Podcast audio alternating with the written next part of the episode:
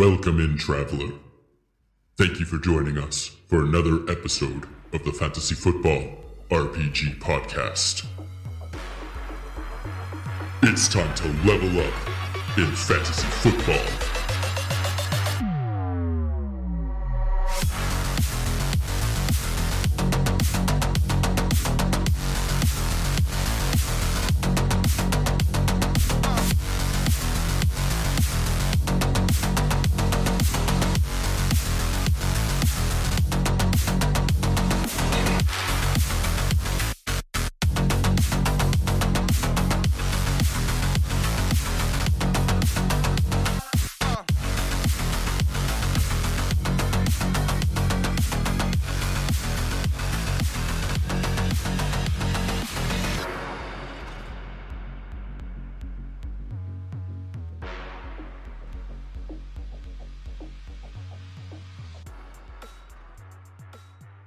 Is up, the dogs of RPG Nation?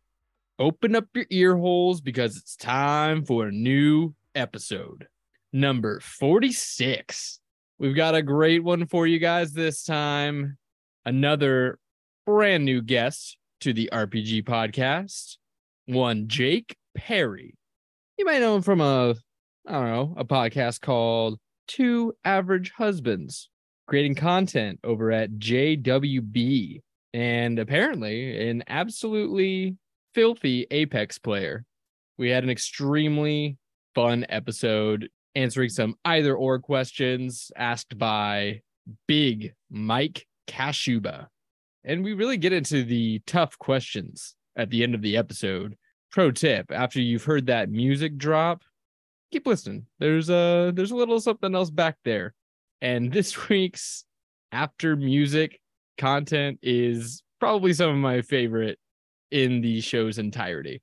Not going to keep you waiting. Don't have a lot to chat about. I'm actually knee deep in research right now, going through training camp buzz, as well as doing my due diligence for the 2024 rookies so that we can put together an interesting episode for you guys here in a couple weeks where we give you a little preview into that 2024 class. I know that is Evan's bread and butter, and can't wait to hear what the other guys think as well. But that's quite enough out of me. Let's get you right in there. Oh, hold on. Let me check my notes real quick. Ah, yeah, sorry. There is going to be a complimentary ad reading for Spotify for podcasters. You're welcome. Thank you for listening, everybody and enjoy the podcast.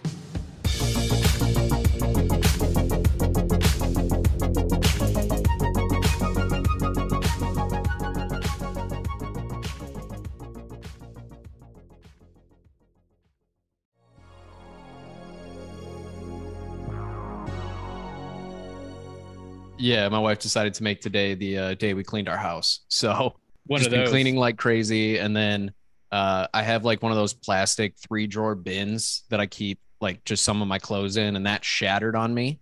Uh, so Mm. had to go get a new one of those. So had to run to Target and get all that shit, and got home. This was I had to update Zoom because I haven't used Zoom in three years. All right. Well, I Yeah. gotta ask Mike, do you have one of those plastic things that he's describing? Because I do, and I'm starting to think that it's just a, a thing that we all have. I do have it. It's where I keep my underwear and my socks. That's exactly what I keep in it. It's like one Same. drawer is underwear and cutoffs. The the middle drawer is socks, and then like my sliding pants for for softball, and then the bottom drawer is like all of my softball jerseys.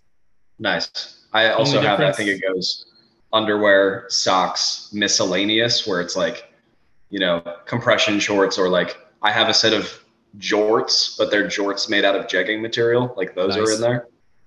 Okay. Only for okay. formal occasions. Yeah, I'm with you, Mike. I got my shorts in that bottom one. Otherwise, I'm the exact same. Is that just a thing? Is I that think like it's, a I think it might just be a thing. Yeah. Yeah. okay. Well, uh, good to have you here, man. Uh, Happy to excited be to, have you on the podcast. Uh, Definitely. Jake Parry on the pod. Mike hooked us up with uh with getting you invited here. So glad you could join us, man. Yeah, happy to be here. I appreciate the invite, guys. Course. Uh, if the listeners at home don't know uh, about Jake Parry, he's at Parry underscore FF on that stupid bird app that we use sometimes. Uh, and also the host of a podcast called Two Average Husbands. And I have to say, Jake, I, I've been listening to your stuff, man, recently. It's good stuff. Yeah, we have fun with it. It's uh it's one of those nice podcasts where we don't really have a plan every week. And so we just kind of we bring each other two topics and don't tell each other what they are. So it ends up being uh pretty chaotic every single time. But it's a good time. We have a couple drinks while we do it, which makes it go that much smoother. So I like how freeform it is. It's it's very loose and goose, but uh very entertaining. I liked the the fantasy fantasy draft that you guys had last. That was very entertaining. I still maintain that I won that draft. People on Twitter disagree with that, but they're wrong. I won. I think that you draft. did too. Who ended up picking Bugs Bunny? Uh, I don't think anybody did. Okay, I thought that was one of the selections because of his sleight of hand or something, but Uh, it might have. I Been. haven't seen that one yet. I'm gonna have to watch it. I, think it was the last did- one that came out. It was it was pretty good. It was. It was a solid one. We had uh Steve uh Steve Lawson on there with us with Kyle and I. It was a good time. We I I was like, what am I gonna do when I get two people who are into fantasy football together with me, who's also into fantasy football? How are we gonna do this, but without making it football? And drafting a team of fantasy characters seemed like the best way to do it. So No, I I liked it a lot. I I'm gonna have to probably maybe steal that one one time when we're very slow on football stuff to talk about. Um, think about like narrowing it down a little bit, maybe making it a little more because we're the RPG cast, so maybe you know RPG or fantasy themed specifically. Uh, you go. fantasy as in like you know Lord of the Rings fantasy. But uh, yeah, uh, you mentioned it, but you guys start with drinks over there. You guys uh kind of name what you're drinking, and I wanted you to feel kind of at home it's something that we used to do and kind of dropped off a little bit but uh do you have something that you're sipping on right now that you want to talk about just a, a nice little zero sugar starry. I had my fill of adult beverages last night, and so I am taking it easy today. i can appreciate that what what is starry is like a is that like a sprite kind of thing Yeah, it's like the new Sierra Mist. Ah oh, so they're not making sierra mist anymore Correct. good riddance Yep. That's what I was like. I was like, everybody was like, what do you think of Starry? I was like, well, it's infinitely better than Sierra Mist was. So, because Sierra Mist was have to give that a look yeah yeah But no, this is actually pretty good. It, it definitely it tastes more like low key Mountain Dew, in my opinion. Like Mountain Dew, but not as aggressive. i could be into that yeah maybe a soft drink draft one of these times because definitely bottom Ooh. tier for me sierra mist Yeah. Uh, glad we don't have to see that in stores anymore. Um, I am. I don't know what Mike. You you actually have something a little fun. Do you want to talk about what you poured yourself that we talked about? Uh, so I, I got home from work. I, I was tired after a long work day and then, you know, walking the dogs and doing all the outdoor husband activities you have to do. Uh, so I, I had a nice little iced coffee and then I was like, oh, I got to get, you know, loosened up, ready for, we're doing this podcast and I'm actually hopping on Jake's podcast after this. So really want to make sure that I'm on my A game. So I poured a little coffee, then did coffee, turned into iced coffee, turned into whiskey in the coffee, turned into whiskey in the melted ice. So uh, if Tin Cup wants to sponsor this podcast, we'd love to hear from you. So if anybody knows anyone from Tin Cup, Tin Cup's a, a solid little whiskey there. I just like yeah, the it- evolution of of your drink. It's it's like Pokemon just evolving into one thing and then the other. Yep. Yeah, it's coffee, blended coffee, just Yeah. whiskey. It's a that's the most powerful form is just whiskey. Yep. That's what we're all wanting Yeah. when we drink coffee. We just wish it was whiskey. Too yeah, true. Yep. It's it those would special definitely make staff can- meetings. when you can infinitely make your coffee Irish, that those are very special days. You're Oh, like, yeah. I'm just gonna just wreck my whole day right away. Yeah. Sometimes you got to do it though. You do, yeah. When you when you go out to like, uh, I always do it on vacation. Whenever I go Yep. to a brunch spot, and I'm like, well, they have them, like they do make them, so Yeah. I'll have to have one. It'd be Um, irresponsible not to. Too true. Well, I'm actually. I wonder how often you guys do this. I'm actually a little bit on Mike's side here. I'm double fisting though, because I've got in one hand a nitro cold brew, which I rarely do, especially this late at night. But uh, I needed it to wake up for the show, and I'm also. I really just liked the name of this. It's called uh, an Eclipsosaurus IPA. It's got like a dinosaur on it. That really drew me to it. Um, but it's quite good. It's a celestial IPA, which I don't know what that is. Yeah, I have no it's- idea. It's tasty. They're just coming out It's with new names all the time. It means nothing. I'm Stars Googling it now in with 'cause an I'm- I'm curious. Oh yeah, I don't think it actually means anything at all. Very cool. Like Very it's cool. just what they called it. it sounds cool and it got me to buy it so it is working uh but yeah i saw that i saw a cold ipa i'm like does that do they just make it cold or how does that work That I Um, think they like cold filter it, so it ends up being like lighter. I think. At- Don't quote at me least on that's that. technically science yeah, technically there's something science. to cold IPA, just like there's something to hazy IPA, but really hazy IPA just kind of means dirty. yeah it's just got stuff Yeah. in it Yeah, Extra fruity. Exactly. Yeah. all right. Well yeah cool. Uh, i'm glad we're all you know doing a little something. Uh no one's doing water which our other co-hosts uh evan and eric are notorious for just bringing water to the game. I respect it. You gotta stay hydrated but oh yeah, you know it's it's not easy to talk about water. Like i try to make it interesting. I try to ask them you know what kind of ice they're putting in there. Is it Yeah. big cubes small cubes? Just it's hard to make that interesting but let's get into it let's let's move right into it because we got some we got some stuff to talk about uh but first things first because we also try to kind of ease into things give ourselves a little bit of a warm up and because this week we're going to be doing a little bit of would you rather or either or questions later in the show uh, I thought we could start out with an either or or uh, would you rather question. And I'm going to shoot this over to you first, uh, Jake. The question is Would you rather have a magic flask that can refill itself with any liquid you desire or an unlimited food pass to any one fast food restaurant of your choosing? Ooh, that's hard. I'm gonna go with. I'm gonna go with the unlimited food pass. I feel mm-hmm. like I'm gonna get more use out of that because I'm gonna buy myself food. I'm bringing that food to every party I go to, I, and then I'll just pick something that's like halfway healthy, so I don't feel like garbage all the time from eating fast food for every meal of my day. You got to pick in mind who what what fast food joint you you picking? Ugh. Chipotle's up there. Oh, that's solid. Chick Fil A's up Solid. there. McDonald's, honestly, if I if I get past the healthy and just want to feel like garbage all the time, it might be McDonald's. Those are Three solid three choices. electric picks. Yeah. Yeah, I, No. if if Chipotle just had a breakfast option, like just give me some eggs and let, and some potatoes and give me a breakfast burrito, like you that can't be that hard to add to the menu. That's surprising that they don't have. I've never thought to go to Chipotle in the early hours of the morn, but if they had a breakfast menu on tap, that would be a really dangerous option. I would be there probably every day, and then- then I'd be homeless because I would be out of money. but not with my unlimited food pass. Correct. Correct. Okay. That's that's very, very good answer. What about you, Mike? I I think I'm gonna go the opposite direction. I think that unlimited. I'm notorious. Like I'll be halfway through a meeting or I'll be on my way to go somewhere, and I'm like, ooh, let me get myself like a, a little treat, like a little beverage. So I'll end up like spending eight dollars at Starbucks, getting something I could have made at home, or I I'll buy a three dollar energy drink at the vending machine instead of just getting a like a 12 pack and bringing them to work. So I think just having that flask, and then it's also useful all of the time because like you're on a hike, something goes wrong. It's a survival tool now. I can't drive myself to my unlimited past McDonald's. So I think it's awesome for a survival thing and for a surviving meetings thing. It's a fair Dang. point.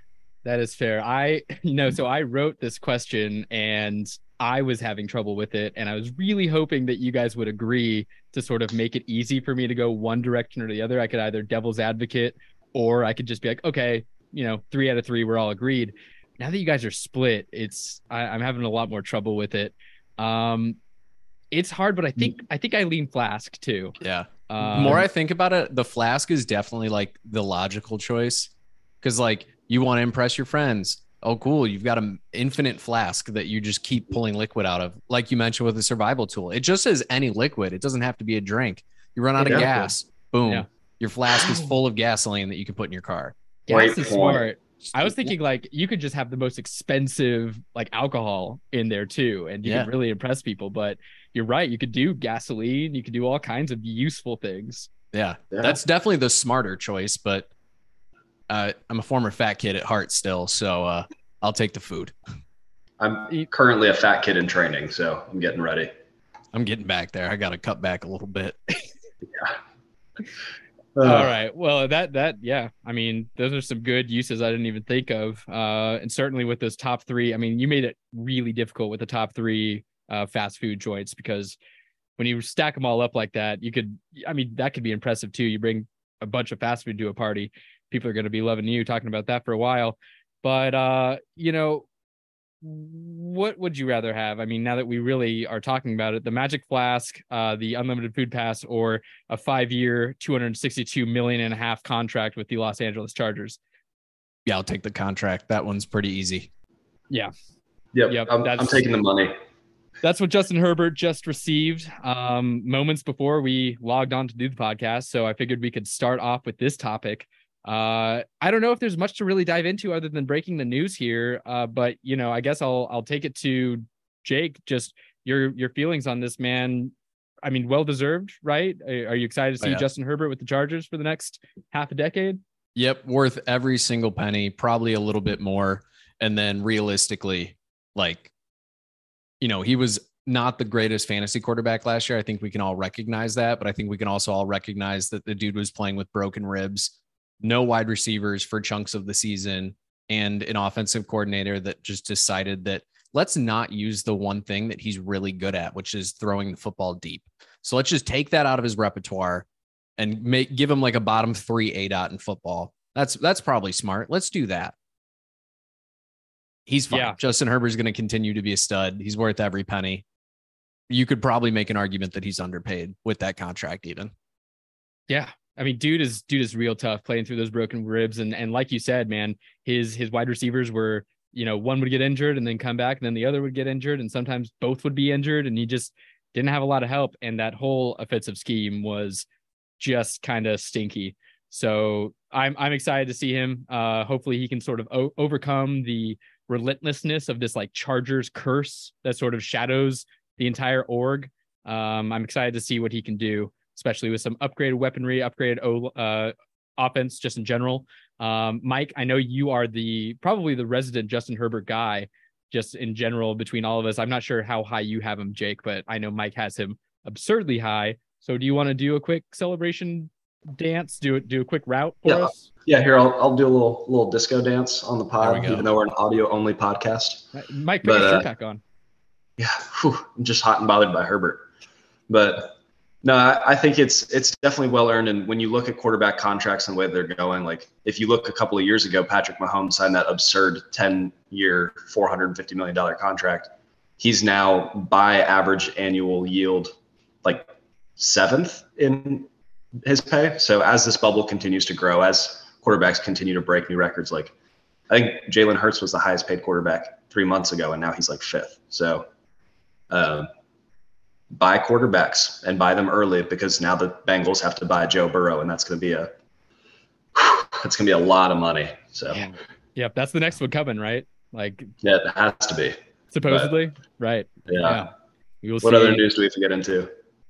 Uh, well, these next ones should go fairly quickly. I'm not sure why you put the Nyheim Hines uh, leg injury on here, other than to, I guess, discuss kind of how, uh, you know, I don't want to say funny because dude wrecked his leg. That sucks, but kind of a weird injury where he was Yeah. apparently stationary on a jet ski and then got collided with, and that just that that freaking sucks, man. That's Yeah. that's greatly unfortunate. I can't think of a worse way to miss a season of an NFL career when you're already playing running back, more likely to get hurt than pretty much any position on the field.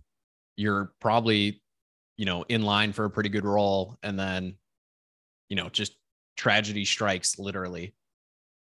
He he had like multiple games with he he took it to the house for like uh kickoff returns, right? Or Yep. did he do two in one game? Am, am I remembering that right? I right? think it might He did two in one game Yeah. the week after Damar Hamlin.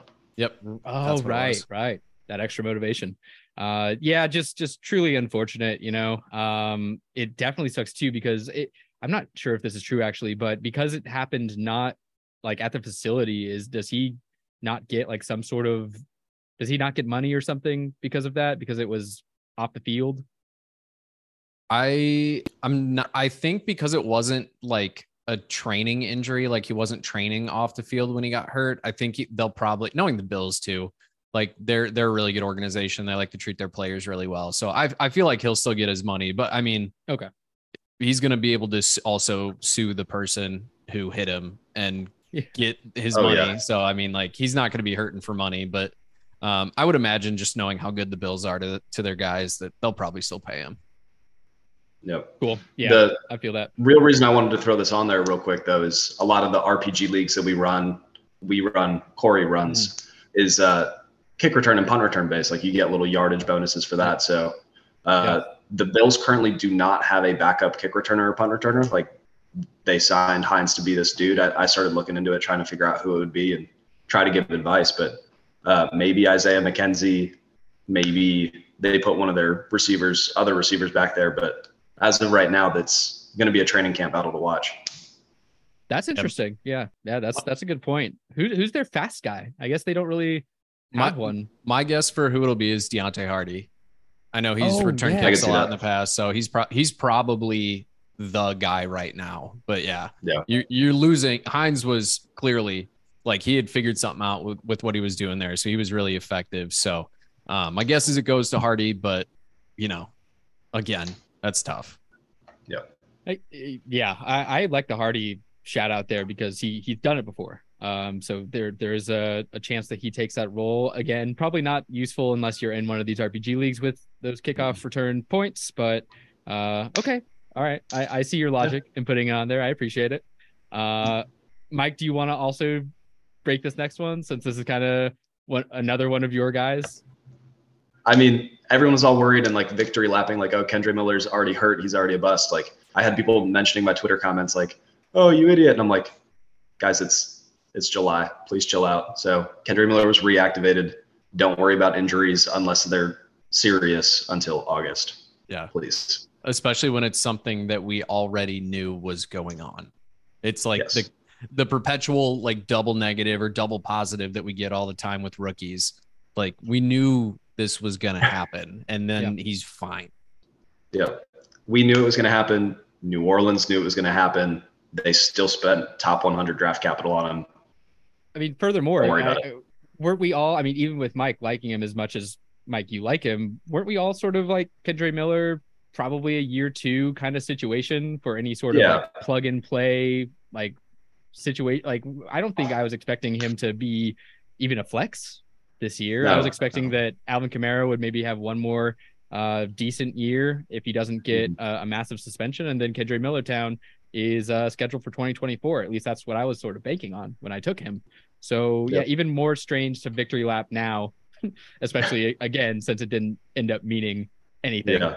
Uh, okay, couple more things here. Uh, we we got one half of the large RB uh, uh, holdout questions answered for us with Saquon Barkley getting his massive new deal. Uh, really, really held out for that big chunk of change. Uh, instead of 10.1 mil, he's gonna he's gonna get 11, which is just a better sounding number, right? I'm sure that's why he did it. That's It- gotta um, be it. I mean, that or be the the signing bonus was that important. Like he he just needed two mil up front. That's all I needed.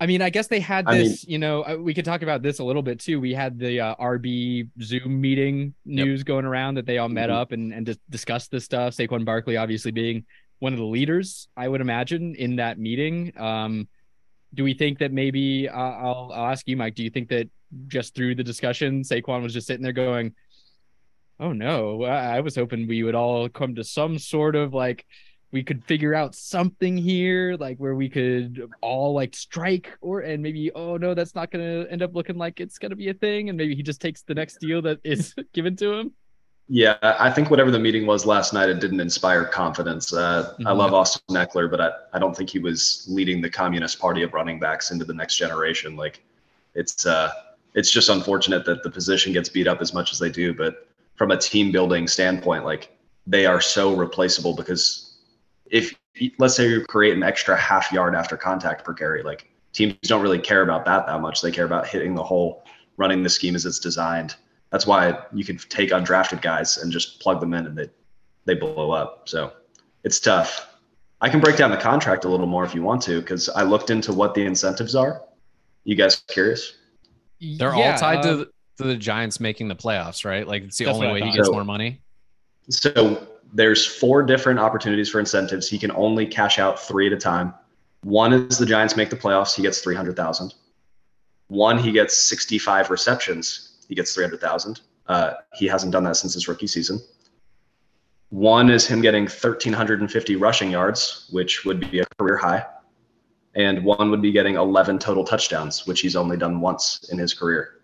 So he bet on himself to do three things that he couldn't do regularly, and then one thing that he needs the team to do. It's a weird bet to make. Well, that's very interesting. I mean, if money is a motivator, which it seems like it is, then you can count in uh like a top five finish for Saquon Barkley, right? Sounds like he does all of those things and Yeah, he's I mean- easily RB three on the season, if better, if not better.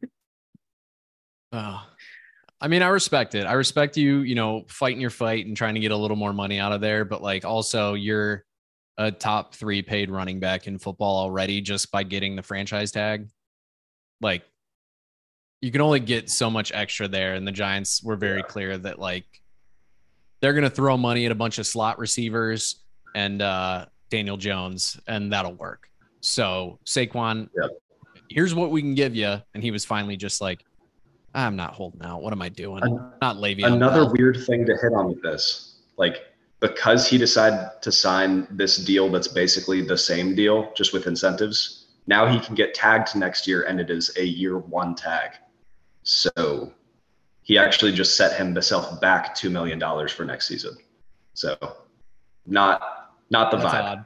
I would Hmm. guess that there has to be some type of like, uh, like a promise, basically that they won't Yeah, tag good him. faith. Like that's it, maybe that was the compromise. Is we won't we, we'll agree not to tag you next year, but you have to take X Y Z this year. And it Ooh, my yeah, guess is that's probably what they came to. And then uh watch the Giants be like, psych, franchise tag. say watch them tag him. like why, why okay, yeah, good faith. Uh yeah, Saquon, we're gonna go ahead and tag you. Yeah. Uh okay. uh, Do you guys I saw this floating around too. Do you guys have any opinion on I, it feels almost like the running backs just as a whole need like a rebrand. Like maybe running back just isn't the right positional name for them anymore. If Yeah. they do want to get paid more, they should probably have some sort of like receiving threat or like multifaceted like implementation into the name uh, of the category of running back. Do you guys have any like ideas off the top of your head for like what that could be? I saw weapon back floating around and I thought that was a little cheesy. But uh Mike, you got you got something right. You're a creative guy. Yeah, I mean, you could do the wide back or the wing back, which are like actual positions in the wing tee. Bring the wing tee back, by the way. Uh, Wing T. That yeah, and then then badass. there's- I like that. There's also like every single season, there's a joke like, oh, this guy's gonna be in the Deebo Samuel role where he's like a receiver, but he plays running back sometimes. Like, if I were Saquon Barkley, I would insist like you list my contract as a receiver. I'm like an underpaid receiver this season, and then next season, I'm just a receiver in the Deebo Samuel role. Like, oh, I'm just taking some carries sometimes. We'll just start calling it the deep. Like, what position do you play? Deebo. Deebo, Deebo. yes, I'm a Deebo back. Yep. that's actually gold. Deebo would like like that a lot. I feel like I think we could get that started and circulating. He'd probably see that. You get like defense gets the Mike, Will, and the Sam. Like Yeah. you're just Deebo now. I just play Deebo. You heard it here on the RPG pod. We are we are flagshipping Deebo back and and just playing the Deebo is going to be a thing. Uh, we're gonna get that started. Uh, but getting to the other half of that, sorry, this was actually a two-parter uh, because Josh Jacobs obviously is the other half that did not get a deal, and he actually flew away on an airplane. He said, "Bye, I'm see ya." Uh, any guesses, uh, Jake, as to where where Josh Jacobs is headed to? If I were him, I'd be going down to Cancun, just Mhm. chilling on a beach for a minute, and just he's gonna play week one. I have no Yes. thought in my mind he's not gonna play week one. So he's just gonna go on vacation. He's gonna show up right before camp's over, and he's gonna walk into the season. He's probably gonna have another one of his spectacular, like 36 carry, 180 yard, three touchdown games to start the year. And then everybody's gonna be like, oh, maybe we should just not have our running backs report to camp. Maybe, maybe if they're healthy coming into this, they'll they'll be doing a little better. So yeah, yeah, they might they might be okay. Jacobs holding out makes less sense to me than Saquon does. Um, I get it. I again, I get wanting to fight for fight for your bag. You know, get your bags. I appreciate it, but also like we've been having this conversation about running backs for five years, if not longer. Like you came into the league knowing that this is what running backs were like.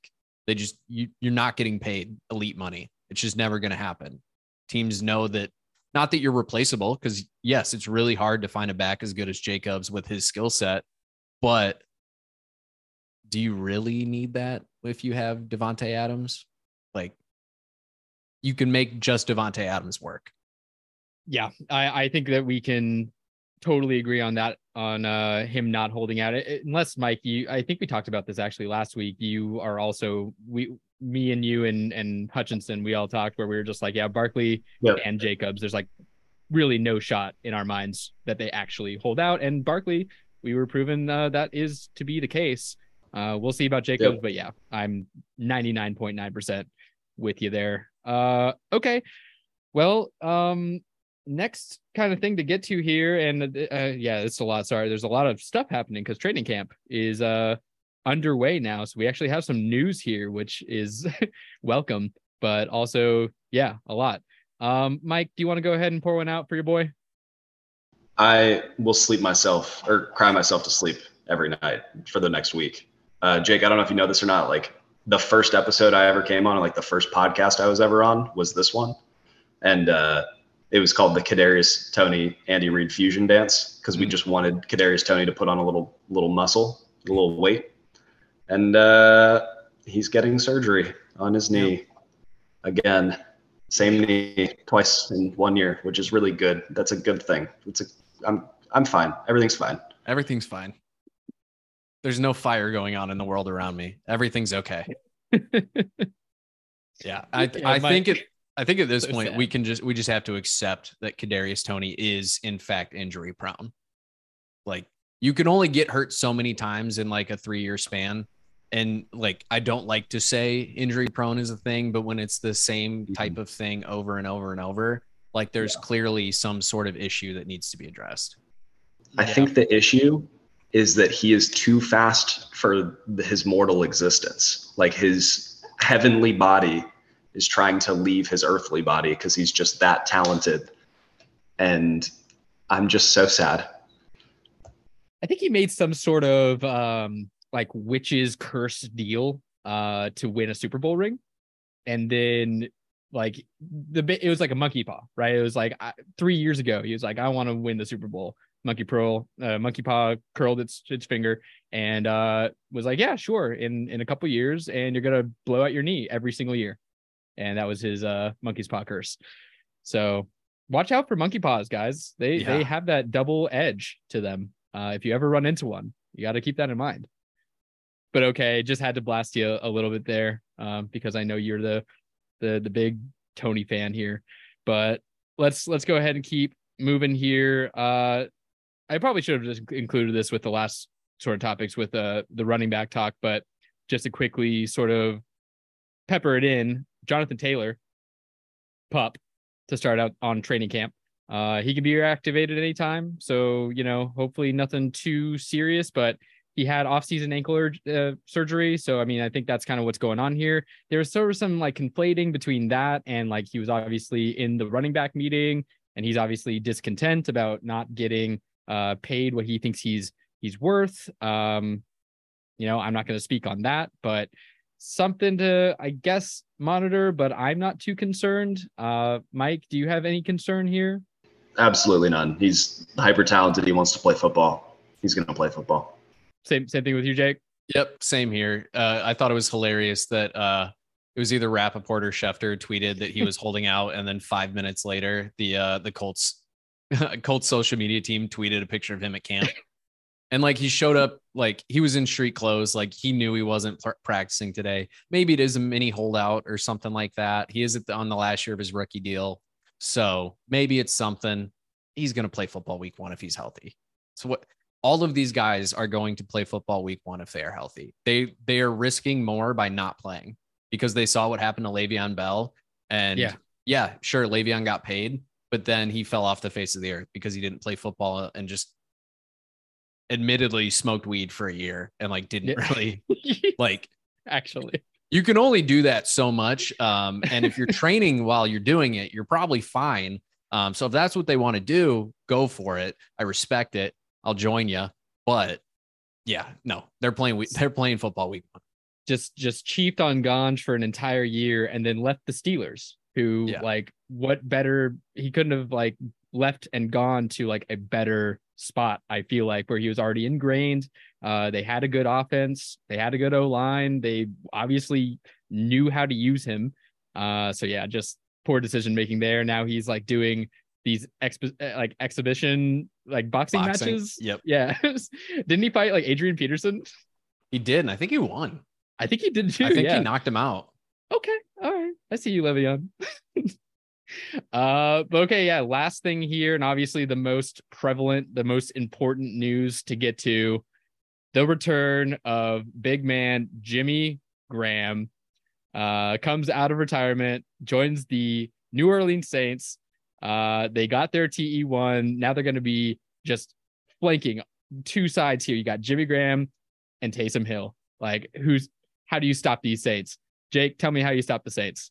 Uh, you remember that Jimmy Grandpa is about 35 years old and wasn't good the last like four years that he played football. So you just you you take anybody on your defense and you just have them chip him. But I mean, honestly though, it I saw a report that this is basically just like a training camp deal. So to me, it almost just Oh. feels like they're bringing him in as kind of like a player coach kind of thing. Okay. That's how I'm mostly viewing it. Like maybe this is his parlay into getting on the coaching staff next year Mm, that's just like showing showing coming into camp showing he can be a good veteran president showing he can teach you know train you know train guys up and and teach him to play the position a little bit differently and if they show him something you know maybe he's the tight end coach there next year and gets a job in the league that way from it so who knows i i don't expect him to be a football relevant option in any way shape or form but it's cool to see jimmy grandpa back on a roster No, that that makes a lot of sense. I didn't think about uh him coming in to just basically be, you know, a veteran presence there. Uh that that definitely makes sense to me. Um I mean, did you, did you see though the picture that he posted on Twitter of him with his like $15,000 bike and said he was like in the best shape ever? Oh yeah he's jacked out of his mind I mean, he just looks completely yoked, right? oh yeah I, it is best shape of your life season. Everyone is in the best shape of their life. I am in the best shape of my life. i'm not i'll fully Okay, admit well. that but You could, I mean, this isn't a, a visual medium, Jake. You could you could just lie. Like I'm, that, s- that's I'm 6'5, 235. I look like an NFL linebacker. This, these are all lies, people. These are all six five. lies. Nice. Yeah. You you beat Mike out. Yeah, no, he did. He got me. I think I think Jake could beat up Mike, in my personal opinion. I mean, if Eric can beat me up, Jake can definitely beat me up because Jake looks like he can put Eric through a locker. So true though. Uh, Guys gassing me up over here. I'm about to go try out for an NFL roster. I'm Hey, man. actually over here at 5'10, 175. Like, I could be an NFL linebacker. I show up to practice, get pancaked by a fullback on, on day one. I'm like, I'm out, guys. We are actually in the same club. I'll I'll edit all of this out probably, so no one knows our, our true measurements. But I, I'm in the same club as you. I'm I'm about Yeah, there. I'm keep- actually Keep lighter. the 6'5", 235 part. Yeah. You want to work that into your Twitter bio? Actually, I think that would really boost you up if you had. I'll that throw it. I'll throw it in there just to see what happens. I think That's my favorite should. thing to do recently is like every once in a while you'll see like random things that get said on podcasts and I throw them in my bio just to see if people notice. Ooh, Nobody ever does. That's that's good. Nice. Except when they're trying to... to- get they're trying to yell at me and they're like, You have your Apex rank in your bio. And I'm like, brother, I get 50 DMs a week of people wanting to play Apex with me after I tweet about it. And then they want to play ranked, and I'm like, I I cannot play with you. So here's my rank, so you know that I can't play with you. That big big uh, Apex player. You play a lot of that. As I like right on launch, I grinded it for a minute. Uh, played in a couple like online tournaments for it. Took Nice. you know played Warzone almost exclusively for like two years, and uh, that game makes me want to break my computer. So back on Apex. I feel you. I feel you, man. Call of Duty, I tried to return to uh with Warzone. I was like, yeah, I'll get back. I think I the last one I played was like Black Ops 2 before that. Like I had been off for a long Oh, yeah. time, picked it up, and I was like, oh no, I there's no way. like everyone is so good at this game, and I'm just like, uh, uh, I I got five kills, guys, and 16 deaths. Is that good? Did I help? Hey, it, you know what? Warzone was fun when it was just Warzone, and then Warzone 2 came out. Um, and then I stopped playing the game for like three months. And then my first game back, I got killed by a guy who had laser beams coming out of his eyeballs. And I was like, all right, I'm just going to go Yep. back to Apex where I expect people to have like strange abilities like that, not just get deleted by laser eyes. So, Yep. Warzone, you lost me. You're never getting me back unless you go back to what made you good in the beginning. Uh, Yeah. Mike, are you playing any FPS? Do you play FPS at all? Is that in your bag? Uh, I do, but I'm a, a dirty poor console player. So I was Mm. actually playing Call of Duty before we started uh, streaming, Oh, and wow. I went three and twenty in the last game because I was Oh, not that paying attention because I was scrolling through ADPs trying to get ready for this, and I would look up and I'm like, oh, they have a chopper gunner. All right, that's that's how this is going. But no, it's a good time if anybody wants to play. Um, shoot me a DM on Twitter. I'll play with you. I'm bad though. Oh yeah, I, I'll play anything, but like I said, I'm I'm out of shape.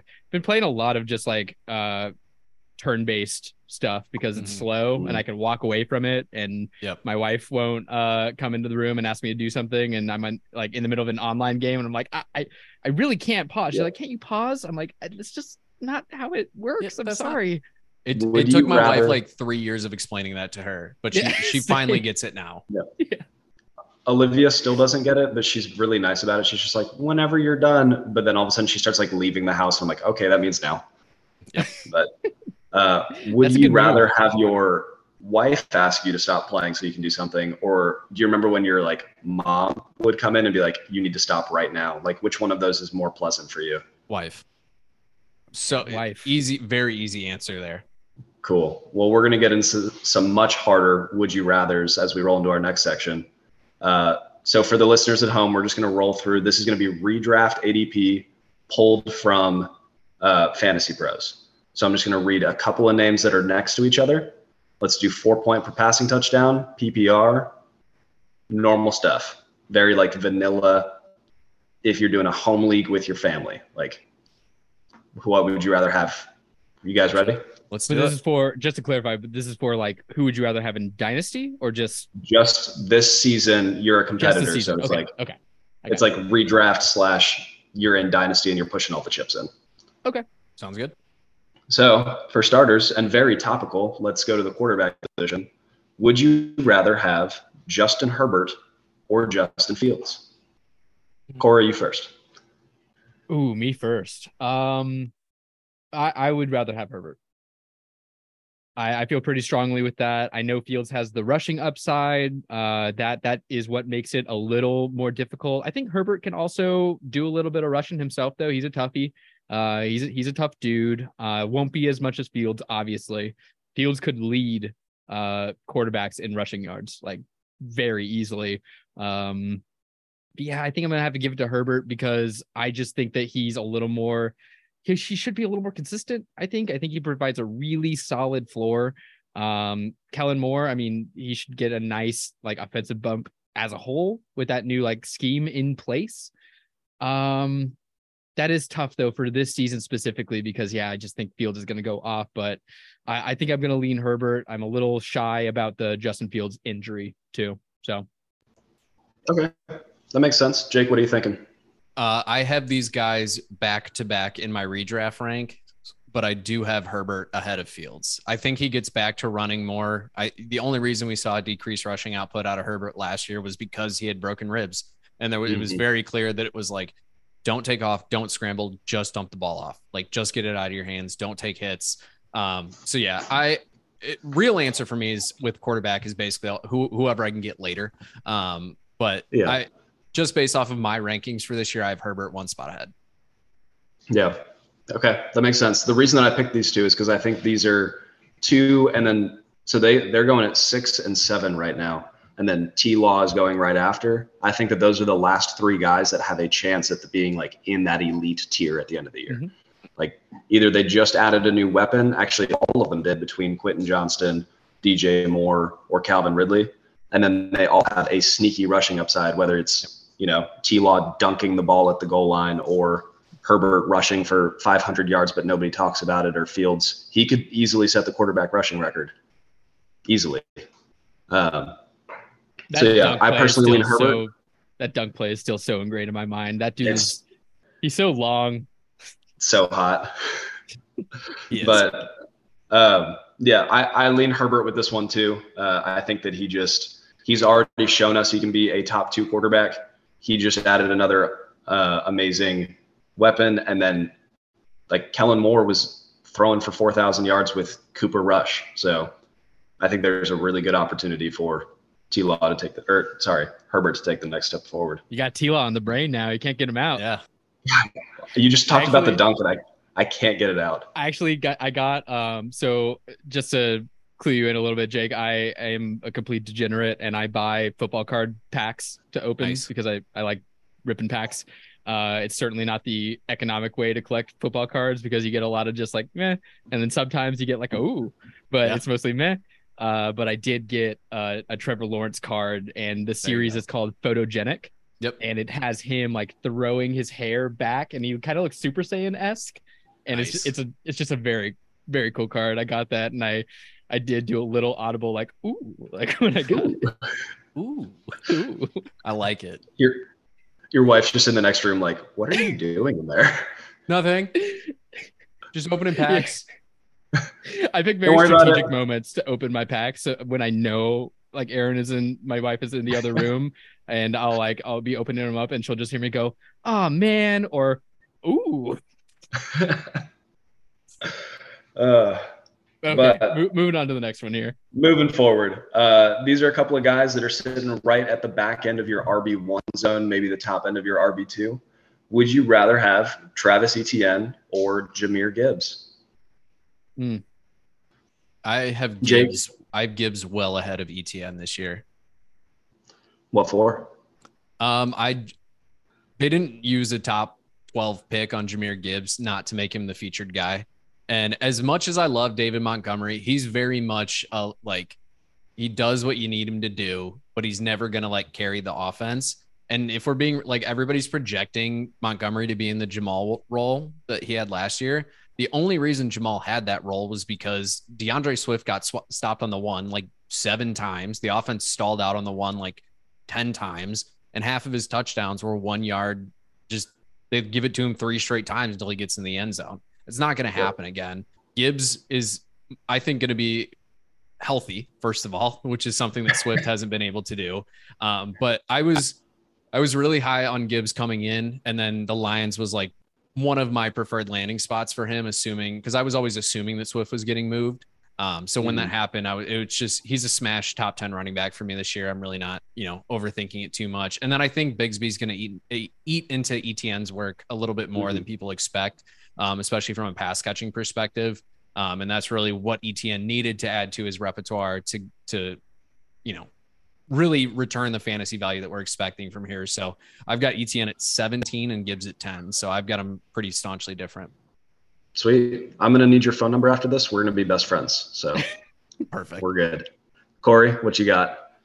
Um, well, I wish I could argue with you because it'd probably be a more interesting podcast if I had a differing opinion. But yeah, I mean, I'm I'm Gibbs as well, mostly for all the same reasons. Uh, David Montgomery, I think, is super steady, like a super steady, solid RB. I think he'll be a great like breather, relief guy.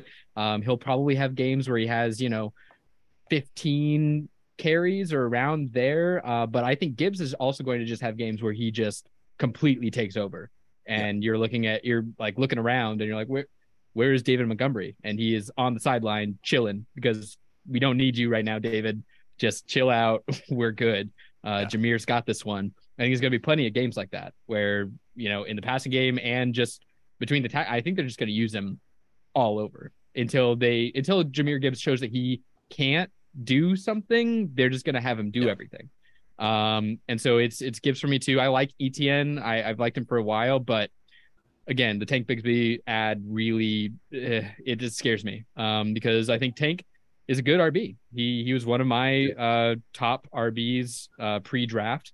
Um, didn't love the Jaguars for his standalone value, but Doug Mhm. Pederson also loves to employ at least two running backs, so he's gonna be used, especially with that day two capital.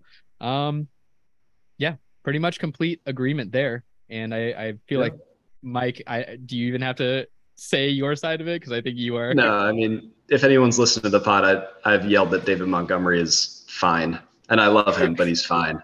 Yeah, Um, That's probably the most. as a Bears fan, I've had to make that argument a million times. Bears fans are like, Dave Montgomery's so good. I'm like, no, he's fine. He gets you five Yeah. yards or three yards or catches a pass because he Yeah. has oh to. man, Like, I'm that's- so. David- I'm hoping. I'm so wishing now that Eric was here, our other co-host, who's also a Bears fan, and uh, we we had a podcast a few weeks ago where we all played a drinking game and got way too drunk and started yelling at each other. And the the conversation between Mike and Eric was whether or not David Montgomery was a good running back, just in general. And it was just, I was just sitting here. I should have had popcorn, just like Yep. like watching a tennis match, just the Yep. ball going back and forth. Uh, it was it was very fun, but Jake, just a quick question, completely unrelated, and you're not prepared for this at all. But who's a better running back, David Montgomery or Jonathan Stewart? Ooh. I'd probably Or say are they Jonathan at least- Yeah, thank you. Yeah. It's it's close, but like, you know, our, the other co-host was like yelling. He's like, "No, that's disrespectful." And then you look at the stats, and it's like Stewart it's pretty has more rushing yards, more touchdowns, more catches. Like, we like to keep it really fun really- and like yeah. mostly cordial. But when we were playing a drinking game where every other minute we were taking shots, it was yeah, like- Yeah, that'll bad. do it. it just Um, got so off the rails so quickly. Yeah. Do you guys want to do uh, sexy wide receivers first, or do you want to do boring wide receivers first? Sexy. Yeah. Okay. Sex appeal. Here it comes. Oh, also for the listeners at home, Gibbs is going at 14 right now, and Etienne's going at 13. So Etienne's going a spot higher, and I think that'll actually like continue to widen as we get into redraft season. And like Uncle Dave, who's never heard of Gibbs, is Yep. like, I'm not drafting that guy. So be on the lookout. So next up, we have a second-year wide receiver who's being drafted at where their bump could go, or we have a wide receiver that only eats gummy worms. Would you rather have Chris Olave or DK Metcalf? Jacob, I'll let you go first because I know Corey's answer. Yep. It's Olave. It's really not close for me either. I have Olave at 10. I have DK at 20. You're really projecting that year two jump. Yep. That well, it's just the fact that Chris Olave is the wide receiver one in that offense. I Mm. as much as we would love to say it's going to be Michael Thomas and then he's going to come back and he he he's been Michael Thomas for the past 3 years. He's got a handful of really good games. He's been hurt. It just is what it is. Plus Derek Carr, a solid again, he's kind of the David Montgomery of quarterbacks. Like he's fine. he's not going to kill your team every single week. He's going to keep you in it, but like you know, he's not going to spread the ball around like crazy. Like we saw what he, what Mhm. happened when he had Davante Adams last year. Like he was basically Davante, please get open. You're not open. I'm going to throw it to you anyway. And I think he's just going to end up doing a lot of the same with Olave and DK. While I think he's a really underrated actual receiver, like he's a really good separator. He's a really underrated route runner. There's just too much target competition in that offense for him to really break out unless he's going to magically get 12 touchdowns. Like it's just it's so hard and I know he, you know, he gets a lot of red zone targets and he's a, you know, physical presence there, but they added JSN, Charbonnet's got some pass catching chops and I think he's going to take some of the pass catching work that Kenneth Walker could never claim. That offense is just going to continue to to spread the ball around and I just eh, some of the guys I like at ADP, but DK is just not one of them for me. That makes I can- sense. I, I respect it. Um, it's actually tougher to me uh, than maybe Mike anticipated. I am the Hawks homer here, um, so DK is sort of the the choice that I almost feel inclined to make based on my fandom, but uh, it is it is close because Chris Olave I I think is awesome. Uh, he was actually pre-draft in that class. I think he was my wide receiver two. I had Burks as my one, uh, and Olave right behind him. Um, I love Chris Olave. I'm a huge, huge fan. DK is is my guy. Olave's age is appealing. You know, he's he's got definitely some years uh, under DK Metcalf. Um, uh it's very close. I think I think I'm gonna go DK Metcalf, and I'll lay out sort of the reasons why. Uh, basically, I, I know that Olave is gonna have the chance here to be that wide receiver one pretty easily uh, on his team. I'm seeing a little bit uh like beyond the kimono with the Saints, and I think maybe they're going to use uh Alvin Kamara as much as they possibly can to squeeze the last little drippings of life out of him. Uh and you look at Derek Carr, and yes, he is fine. Uh, and he made you know Davante Adams look awesome, but Adams kind of makes Adams look Right. awesome. And I don't know if Adams, I don't know if Olave is Adams. I guess uh, could be. He could end up being, but I, I'm just not so sure. I, I see Adams as one of those top, top, top, if not the best wide receiver right now, just skill wise in the league. He's at least like top two or three. Um, so eh, can he make Olave just as relevant? Eh, I don't know. Uh, can he make him relevant enough to still be like a top 12 wide receiver? Sure. But with DK, man, the, the way I'm looking at it is I don't think Tyler Lockett's going to stick around for longer than another season or two.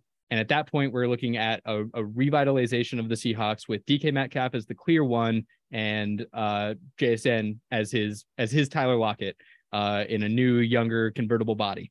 Um, and when I look into the future and I see that, I just I want DK. I want the what I think will end up being the overwhelming target hog in the offense.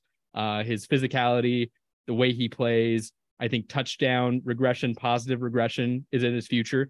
Um, yeah, I, I think I just I lean DK, but it is tough. It's not a slam dunk for me by any means. That makes sense. I think as I look at this uh, currently, I think Olave is going a little ahead of him in drafts. It's 14 and 15. I think Metcalf is not going to kill you where he's at. He's going to finish likely top 24 with like he has an opportunity to finish as a wide receiver one with the red zone targets. When you're taking Olave, you're really anticipating that year two jump that we've seen a lot of round one receivers make in recent years. I, I think it's a sexy pick. I think it's a really exciting pick. And I think it's the pick that I would make if it comes down to draft day because in this range, like you're looking for guys that can really jump into that top tier and like be a difference maker. I think Metcalf is less likely to do that. But I think Olave could also not make a jump at all and then he finishes as wide receiver 30 or God forbid Michael Thomas is still an all pro and then ruins everything.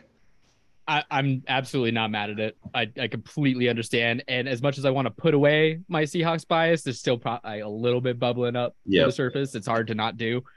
Um, but yeah, Never that was a good away. one. Yeah. That was a Both good. Yep. Both right. wide receivers are extremely talented. We'll put it that way. It's Yeah. both Yes. of them. Maybe Chris Olave. I think Chris Olave is still a hair underrated, but DK is kind of perpetually underrated as to what he can actually offer a football team. I think it's interesting that Olave is going so much lower than Garrett Wilson in drafts right now, just given that like they flashed almost the same as rookies. Like they they still both had weird situations. I just think I- it should be closer. that is weird to me too, because I mean, I guess it's the perception of Aaron Rodgers versus Derek Carr is kind of the big thing there. But I think the Saints defense is also going to be like a lot worse than the Jets. I think the Jets are going to, I think the Jets are probably going to have just in general better defensive play, and Yep. maybe they're not going to need as much like passing the ball in dire situations as the Saints might need. They're going to win a lot of games, thirteen to six, and you're going to be real bored on a Sunday afternoon. The the Jets, Yeah. Yeah. I I totally I could agree. see it. Yeah. Yeah. All right. Let's move into a boring receiver pick, and then we'll do a tight end pick, and then probably close it out here. But we're going all the way down. Let's pretend you have to start three wide receivers in a flex. So you're looking at that fourth wide receiver for bye weeks. Jake, I'm going to let you go first. Would you rather have Gabe Davis or Courtland Sutton? Um, I agree with you fully, Corey. Um, I I'm going Sutton here. The only reason I'm going Sutton is I think we see positive, you know, positive outcomes from the Denver offense this year. I think Russ gets back to being Russ. I think it's pretty clear. Um, you know, once uh once uh he who shall not be named uh, was out of the uh, the play calling picture there at the end of the year. You know, Russ put up the two best games that he did all year. I don't think that's a coincidence. Um, I, I think it was just a really poorly designed offense, and I'm not as high on Jeudy as a lot of people are. I think Jeudy's going to be a great receiver, but Russ has kind of shown a propensity in his career to really like the guy who plays a role similar to Sutton. And with Gabe Davis, you're just dude just doesn't earn targets consistently. He drops the ball when he does earn the targets and he's a, he's a one trick pony in every sense of the term. Like he's really good at running in a straight or mostly straight line. Somebody will get mad at me because it happened on Twitter last week when I tweeted about it. Um, that I, I said, you know, corner and post routes are a mostly straight line, but uh, they are. You, you Yeah. deviate a little bit one way or another to to separate there. Um, and that's really all that he's good at. He just doesn't, he hasn't shown enough in the NFL to consistently earn enough targets to matter. Whereas if I, if Denver passes as much as I think they're going to, Courtland Mhm. Sutton could be in line for 120 target season as the wide receiver two in that offense. And he'll probably be a more consistent fantasy performer. And with Gabe Davis, like, yes, I recognize that the upside is there for like those game winning weeks, but he's never going to be in your lineup for those game winning weeks. He's going to have pissed you off for eight weeks in a row where he scored four points, and then he's going to drop 40 on everybody's bench. So I'm just not going to waste the roster spot on him. I'll take the shot on Sutton. Okay. Word. Yeah, I mean, I Gabe Davis, man. Uh, was there ever a bigger sell than Gabe Davis after his four touchdown game? No. in in dynasty No. football. Um, No. Dude, I'll say one thing about Gabe Davis. Dude can toe tap. I've seen it. He can he can do it. So if you want a guy that can really get those toes in there, I mean, we have to mention toes or feet at least once per episode, right, Mike? Uh, We're in the footcast. the footcast that has to exist already, but like not for football, sure it just the footcast, and it's Yep. about That's That's Rex Ryan talking about feet for an hour. Yep. now. Would that be simultaneously like really entertaining and also completely unlistenable? Because I feel like it would just be very risky. I feel like I'd want to take like two edibles, turn it on, and just see what happens. That Yep. seems right. That seems right. Uh, I almost, I'm glad I didn't, but uh, earlier today, before I recognized that it was Tuesday and it was podcast day, uh, my wife had gone to the local weed store and she procured some edibles and she offered me one. And I was like, this seems like a good idea. And then I, I had the light bulb and I was like, ah, actually, I want to be a little bit present. So I will, I will abstain, but that could have been a very interesting show. Uh, if you ever want to do that, just let me know, and I'll I'll make sure that I'm I'm on my game that day. Ugh, the sloppy cast sequel. Yep. Uh, okay, yeah, I will let. So are you know. you Gabe Davis or Courtland Sutton? Yeah, I'm really, I'm really protracting here. Yeah, so I'm, I'm Courtland Sutton too. It, it's hard in that I don't like either guy, Yeah. but if I really had to choose, um, yeah, I'm, I'm Courtland Sutton. Uh, Gabe Davis to me, it's been said he's inconsistent. I don't think he's that good at football. Uh, sorry, sorry, Gabe Davis, if you're a listener, I just uh, Correct. I don't think you're I don't think you're very good. Um, Um, I think actually uh, Khalil Shakir is a guy that I'm like kind of interested in maybe as a, a possible guy uh, over Gabe Davis certainly, but Courtland Sutton. I mean, one thing you can say about him, it, just pure measurables in terms of like height, weight, and kind of his game. He's kind of a poverty DK Metcalf in a way. He's kind of like you know that big Mhm. bigger dude, uh, bigger frame. Uh, he's posted, you know, a thousand yard season in the past, uh, I believe. Yep. I might be wrong, but Yep. 2019. 2019. Thank you. Uh, so yeah, I think that actually I'll take it one step further um, from what you were saying, Jake, and I think that Courtland Sutton still has a shot here to be the wide receiver one for the Broncos. And I I might be saying that because I'm not much of a Jeudy guy. I know a lot of people are on him. Uh, I just I haven't really bought in that much, but I see kind of a dichotomy of a Courtland Sutton to DK Metcalf and Jerry Jeudy to Tyler Lockett kind of scenario for Russ.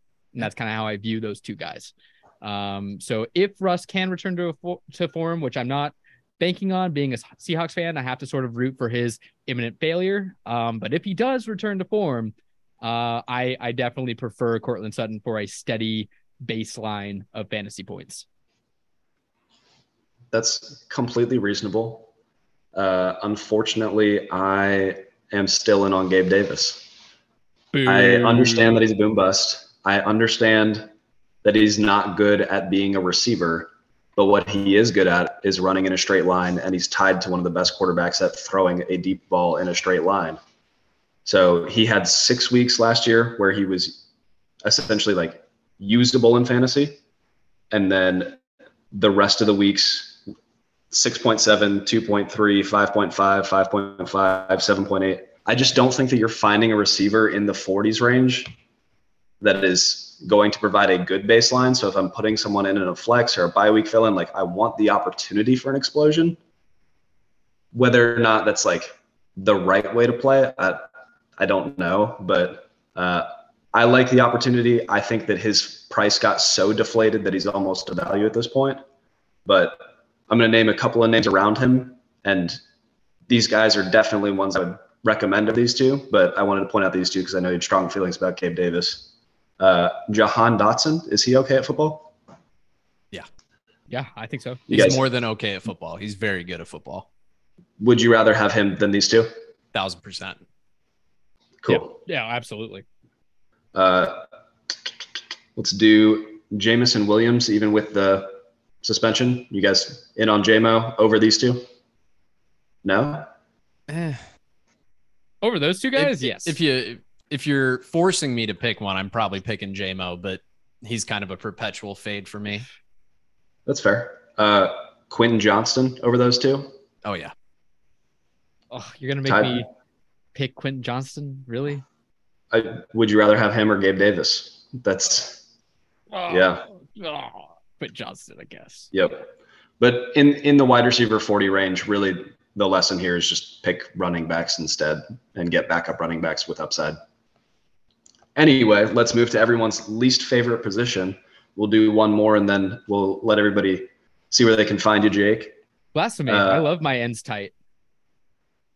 I God, I love you.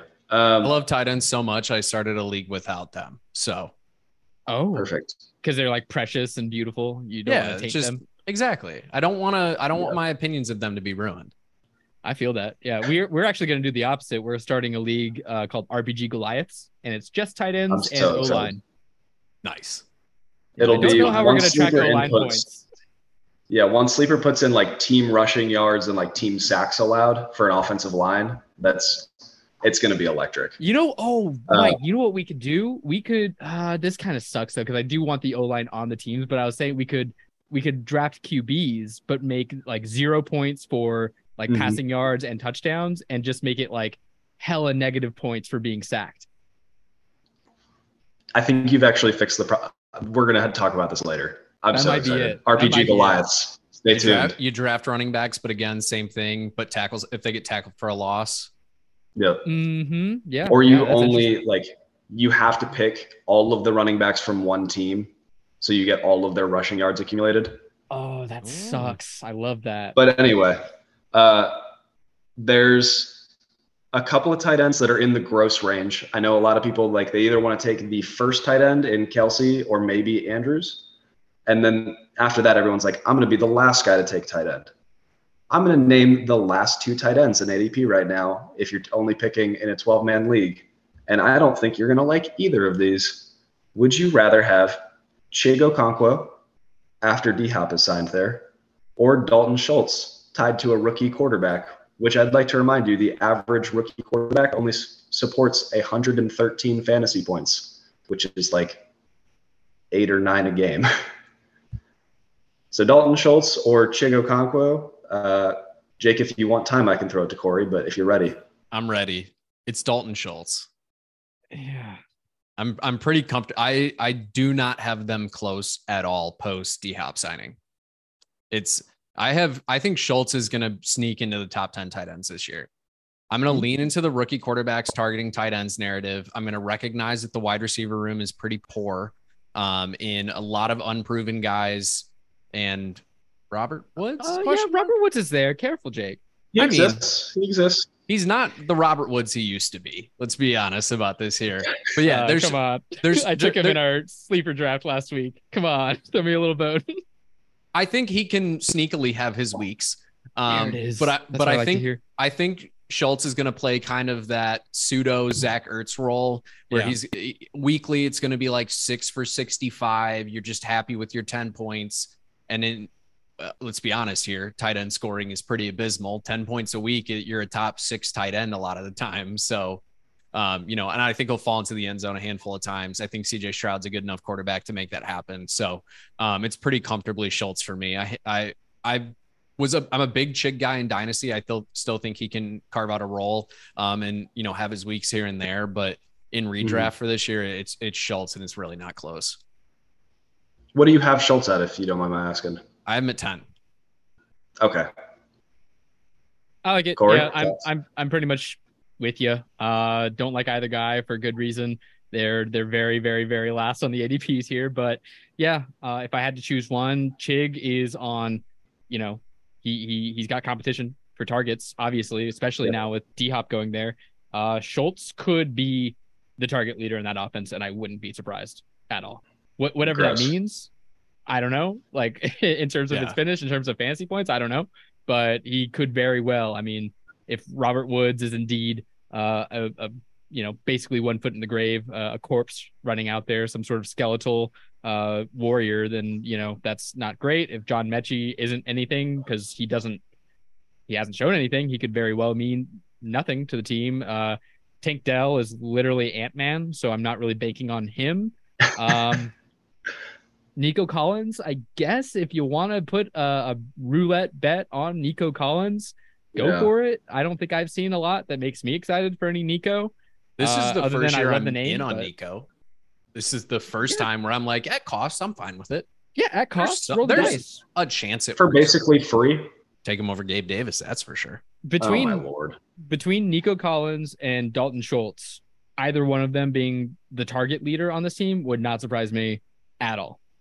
Hmm That makes sense. Uh, I am personally, I think I'm in the Schultz thing, which I mean, I wrote an article, Jake. I actually just shot it to your Twitter on like the fantasy football impact of rookie quarterbacks. Mhm. Unless the rookie quarterback is setting records or replacing Cam Newton's noodle arm, it's like bad news for the incumbent.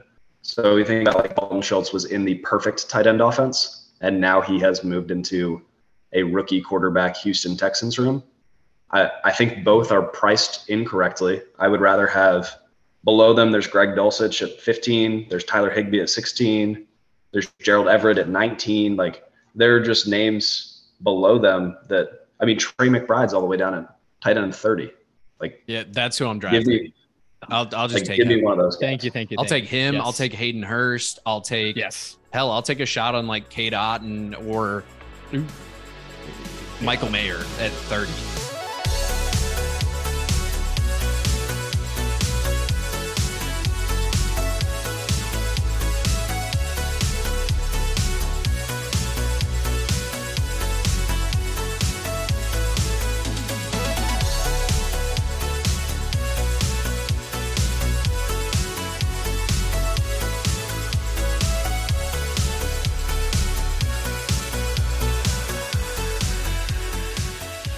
There's so many out like, and that's why I, I when I say I take the last tight end, it's like Yep. if I'm not getting Kelce, Andrews, maybe Hawk, Goedert, if he falls to a point, um, like past that, it's I'm literally just waiting Yeah. until my last two picks, and I'll probably double tap two meh sounding tight ends, and one of them will hopefully work out.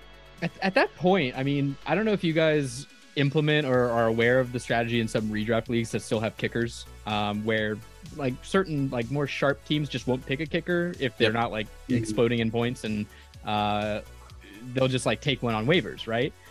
Do you Yep. think that might be in some redraft leagues like a viable strategy for tight ends? Is you literally I've- just don't draft one? I've done it before. Yeah, like, like wait that. for camp news or injury reports or Right. something to happen where all of a sudden an undrafted guy is usable. Isn't it every year where there's a guy on waivers doesn't get drafted that ends up being like a totally usable startable tight end it feels like every year that happens anyway Pretty I mean, much. Ev- Evan Engram last year. Yeah. Um, that's the first one. Dalton Schultz, even like I mean, people were hyping him up, but he still, for where he went in drafts, paid off. Um, that, there's a lot of opportunities to get a tight end super late because the difference between tight end six and tight end 16 is like two fantasy points per game. So, Yeah. Anyway, I think that is it for the either or segment. Unless Corey, you got any other thoughts on crappy tight ends?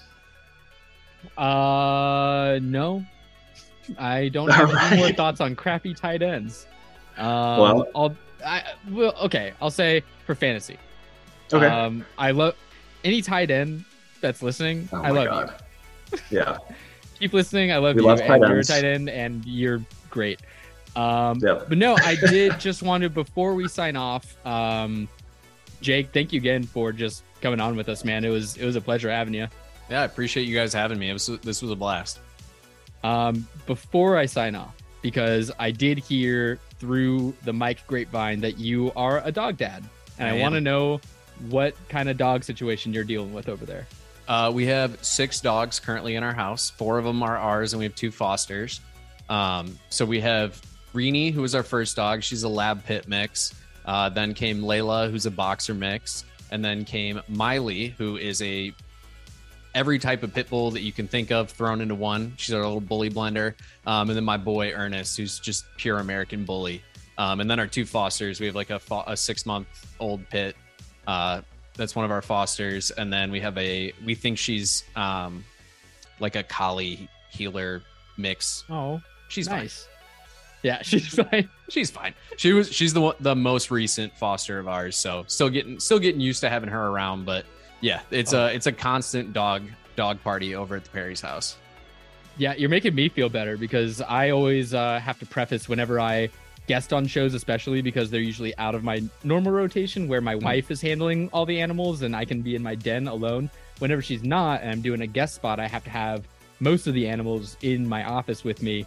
And I'm dealing with three dogs and two cats. And everyone that hears that is like, oh, so your house is a zoo. But your Yeah. house is a, a super zoo. No, yeah, one thousand percent. Yeah, it's a zoo. So my wife is the vice president of a dog rescue, so kind of Oh, it inherently is. becomes it's like I'm like Jess, we're taking a break, and then she's like, but this dog, and I'm like, fine, bring it, and then I fall in Oh, love with it, and I'm like, So dangerous. If my yeah, if my wife was the same, it would be Yep. just as bad for us. Uh, We have a new, like, just ingrained. We have a law basically. This is what it is. We have a law in our house where we can't go to animal shelters because we have six out of six times brought an animal home with us after Yep. going to an animal shelter.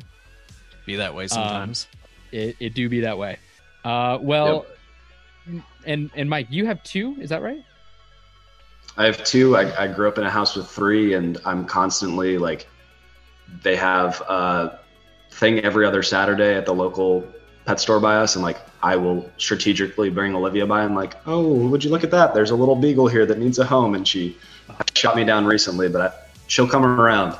We uh, volunteered down, at a, yeah, we volunteered at an animal shelter all through college, so like. It's been hard not to bring more dogs home, but we don't have the space. We live in a tiny house, so I feel it. Yeah, there's actually yeah. uh this is the most Seattle thing ever. We have a bar near our house that is a dog bar where it's just Yeah, a bar and then they have a whole outdoor like fenced in area where you can just let your dogs go and play with other dogs so you can just drink IPAs and it's one of the most That's- dangerous places ever. dream Um, business to run. Honestly though, they're they are stoked over there just all the time. They're like, "Oh, they're all happy and stuff." And I'm like, "Yeah, I wonder why. You have the greatest job of all time." Uh, but just wanted to get all that preface because I want to end with one last either or. It was my it was my alternative Oh my uh, cold open that Mike didn't want me to ask that I'm gonna ask anyway because pretty much on this show I just do what I want and that it, it just works that way. Uh, so here's the question, and I want Jake to answer first. Would you rather? And this is you have to choose one. Okay, you can't choose neither, like Mike did earlier. Uh, you have to choose between adopting a dog with human hands or a dog with a human face. I'll take a dog with human hands. That one's pretty easy for me. Okay. The, the face is what gets me with dogs.